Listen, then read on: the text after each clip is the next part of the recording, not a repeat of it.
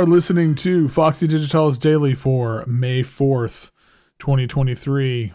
May the 4th be with you, I guess. Fuck. Can't believe I said that. I'm embarrassed. Everybody shame me. Um, I'm Brad Rose. The album of the day is zakè, Marc Ertel, Rutel, James Bernard From Overseas live at the Gothic Chapel on Past Inside the Present. I'm going to keep this intro super short because the review went really long. Uh, lots of news tomorrow. Remember, if you got something coming out on Bandcamp Friday, uh, let me know like ASAP because I'm probably going to be recording it here in a couple hours. And, you know, I'll try to post stuff on Twitter and stuff throughout the day too. But I'm just going to kind of go through some stuff that's coming out, stuff that I'm interested in. Just, I don't know, try to shine a light on some things because it's an overwhelming day of new stuff and people can kind of get drowned by the flood. So, I'm going to try to maybe bring a little sense to something or not. I don't know. I usually don't make a lot of sense.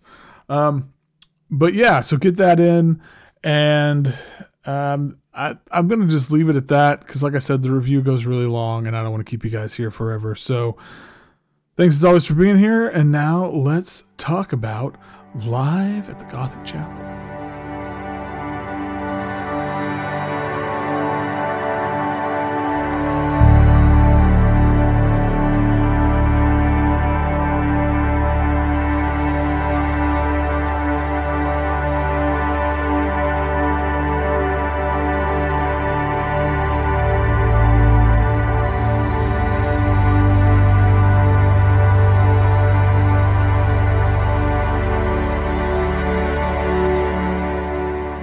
Live at the Gothic Chapel kind of feels like Past Inside the Present's greatest hits or something. Like not that's like selling it way short, but there's it's it is this wonderful encapsulation of what makes the label so special.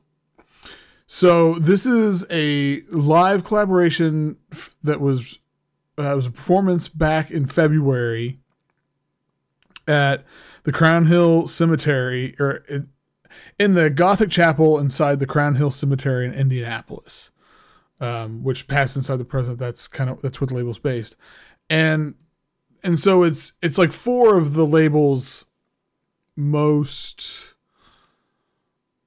I don't know. I don't say important art. Like it's just four artists that you really associate with the label. Let's put it that way. The thing that just gets me about this, and in some ways, I'm probably talking as much like about the label more generally, but it's also very specific to this. There is a focus to this music that is so engaging and so kind of welcoming. What I really love about this these songs and the way they're composed and it's presented here is that there are so many layers to this music that depending on where you are in any particular moment, there is something here for you. Where this music really gets me, and, and I think this is so true of a lot of stuff on Past Inside the Present, is that you can, I don't want to say listen to it passively because I'm not trying, like, I know that can maybe be offensive, but you can. Like, it's really great music for just having around during the day or during the evening. This is something I actually talked about on Patreon yesterday. Is we, I, tried to kind of spark a conversation about like how you and when and where you listen to music, and especially for people who live with other people, whether it's a spouse or a partner or children, you know how that affects it, and where your listening habits go depending on who is around and, and things like that. And so in my house, I'm always listening to music.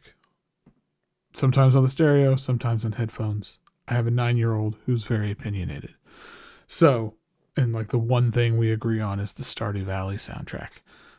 But so this is often some of the music that like we all can kind of agree on and that is a kind of mainstay is stuff from Past Inside the Present and this album lately especially but the thing that, and so that's like one quality of it. but that that's like the surface. That's hardly any of the story here. There's so much emotional depth and feeling in these songs that like I honestly find it hard to approach this in a passive sense because I get so swept away by all that's happening. And so on this, especially, you know, you've got these four artists, and this set is very, very tight. And you know, they are like firing on all cylinders, but they're all bringing kind of their own thing to the performance.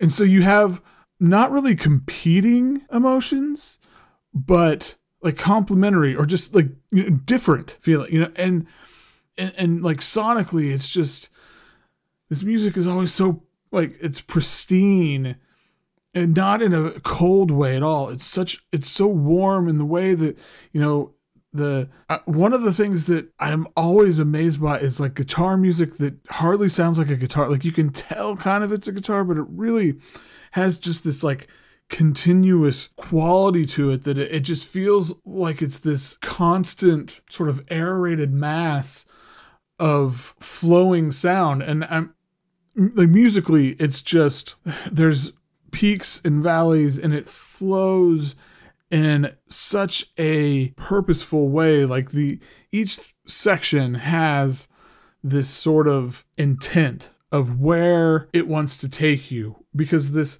performance is really this wonderful journey that you go on to where by the time you get to the end on Lament for Strings 3, you've been through it, man. Like, honestly, wh- when I let myself get really swept away, I kind of end up this emotional wreck, like in a good way. You know, I mean, it's the feeling of when sometimes you just gotta need a good cry and you need to get it out, and then you feel refreshed and you feel like, okay, I got I that's past me, that's behind me, and now I can take the next steps forward. Like that's where this music takes me.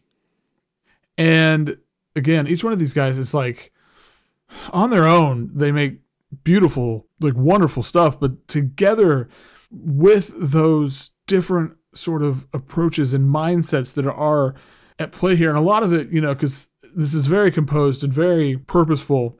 And so I think the kind of subconscious elements that bleed into these sounds and the, you know, the choice of chord progressions and tonal patterns, it adds like those different layers just it becomes so much more than its sort of component parts.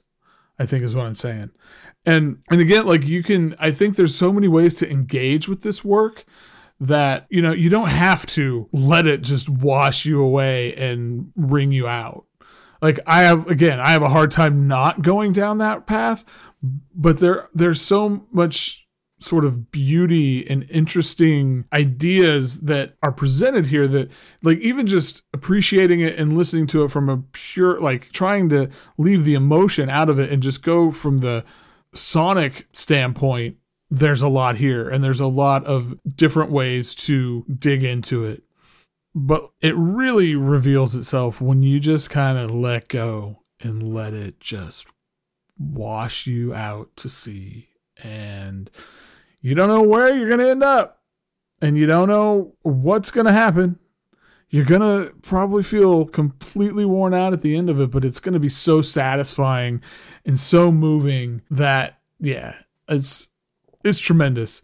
And I would have loved to have seen this performance. I'm can't I'm sure like live, especially you know at loud volumes and just uh, in this what looks like an incredible venue and just with the sound like really surrounding you that would probably be heightened to a point that is almost unbearable um but yeah i i really love this and i i'm a huge fan of the label there's a part of me that would cover everything they put out, but I, you know, I try to I try to spread the love around. But it is true that you can just like go to their Bandcamp, I mean, don't throw a dart at your computer or your phone. That'd be weird, but just pick something at random if you haven't really dug in and you'll be stoked. I promise. So Uh, okay, this got super long, so I'm gonna shut up now and uh, hop on over to foxydigitalis.zone. Yell at me on Twitter and Insta- uh, Twitter at Foxy Digitalis, Instagram at Foxy.digitalis, Mastodon, Foxy Digitalis at MastodonMusic.social, and pop on over to the Patreon, patreon.com slash Foxy Digitalis. Um, until next time, tomorrow, Bandcamp Friday, we'll have a little roundup. Keep catching some waves of vibe.